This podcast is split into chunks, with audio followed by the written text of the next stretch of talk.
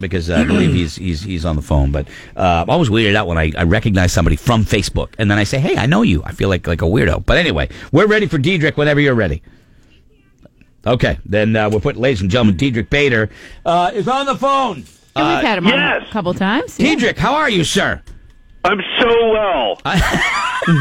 You know, d- we had you on a few months ago. Uh, Diedrich, of course, American Housewife, Wednesday nights, 8.30 on, on ABC. We thought you went walkabout. I, I wasn't sure. I wanted to make sure you were safe. That's all I cared about. I thought maybe you just went... you went yeah, I thought I was supposed to try to start at six, but I started at six uh, thirty. I, I, no, I thought I was supposed to start at six thirty, and I ended up being I was I was wrong. it's okay, dude. It's okay. You know what I do? Break the wrist, walk away. That's what I do. Break the wrist, Walk. walk away. And you know, I, I played. I this is how we, we just had you on a little bit ago, but I played the clip of Rex Kwando just a little while ago from Napoleon Dynamite, and w- I don't know. Maybe you're different. I don't think you are. What is it about guys, Diedrich, that make us remember movie lines, whereas women, eh, not so much? I don't know. Maybe the more uh, visual. I don't know. It, it, uh, Are you like that? Guys, particularly, it sinks in like stuff that we find really silly. Yeah. Like uh, so, a lot of a lot of the stuff that I've done uh, has sunk in for some guys. I, I will stand in parking lots and have people shout out random things at me. Right. I tell right. these guys all the time because it's all they just sit here and they quote movies. I'm like, Or no, we, come we up do with it your while own- we're working. I'm like, Wait a come second. up with Wait your a own second. stuff. When it comes to make it fast and sexy and say, Yeah. oh, what a lovely tea party, that is a great movie yes. quote right there. See, it's, pa- am I I pathetic? always feel bad about oh what a lovely tea party because you know I'm a TV guy, so I'm not I'm used to like three takes. Yeah, But in movies, you do like 15 or 20 takes. right.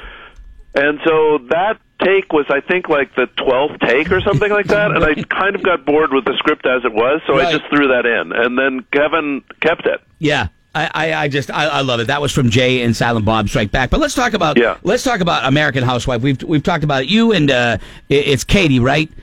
Is, Yeah, is- Katie, Katie Mixon. she- fantastic Katie Mixon. She might- Lovely and amazing to work with. at, uh, w- she was on uh, the, the Danny McBride show Mm-hmm. on HBO. That's where I first saw her, and she was in I think four Christmases. This woman is like a comic powerhouse, wonderful, right? wonderful. Oh, she's totally amazing. Yeah, I mean, and every day I can't wait to see her. I get up super early uh, today, not so early, but uh, but I get up super early and I can't wait to see her. She she is a comedic genius. She's like the next um, Lucille Ball. She's physically really gifted. She's also just really just genuinely funny.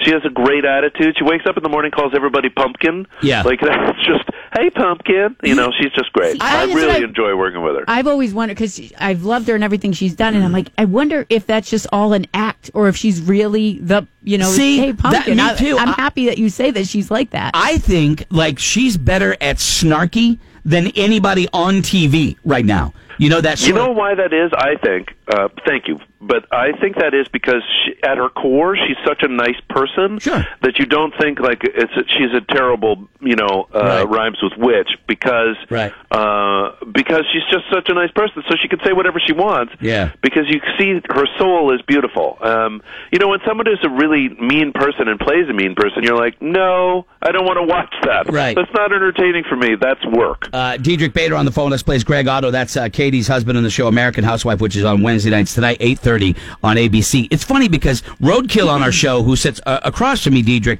is very very snarky but mean. There's not a nice bone in his body. He's Right, the just a mean person. That's what he's known for. Yeah, yeah. Yep. miserable, absolutely Yeah. miserable. I want to truly, truly terrible person just slapping random people. I heard. I mean, that's kind of the thing. I know it word it gets out to Hollywood. So uh, we were talking about Napoleon Dynamite. Obviously, you were in Office Space, and just for a second, ta- uh, when you're involved with a project like that, like you know, Napoleon was an independent movie, right? Yeah. Uh, wh- I- When you guys went into it, I think much like you know uh, Mike Judge's Office Space.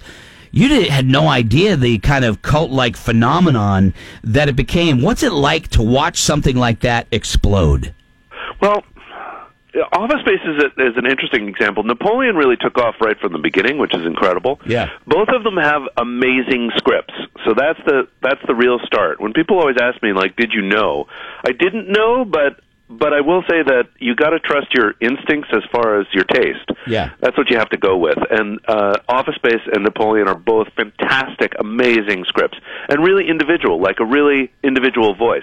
I read a ton of scripts, Yeah. and um, they all tend to sort of sound the same. Mm-hmm. Like the jokes are sort of frameworks that you can improvise around and they're sort of loose and like here's this guy and here's that guy but office space and napoleon are distinctive Yeah. so that for me to leave town and do something where i leave town basically because i love my wife and kids Right.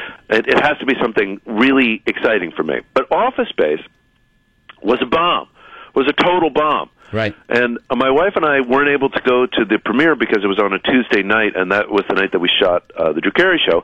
So we went opening weekend. Like we went out to dinner. We had a whole date thing out of Right, it. right. We were the only people in the theater on Saturday night. So then you just go, eh, what are you going to do, right? No, it was actually really traumatic for me because I thought I don't have the taste of the rest of America. Like Wow.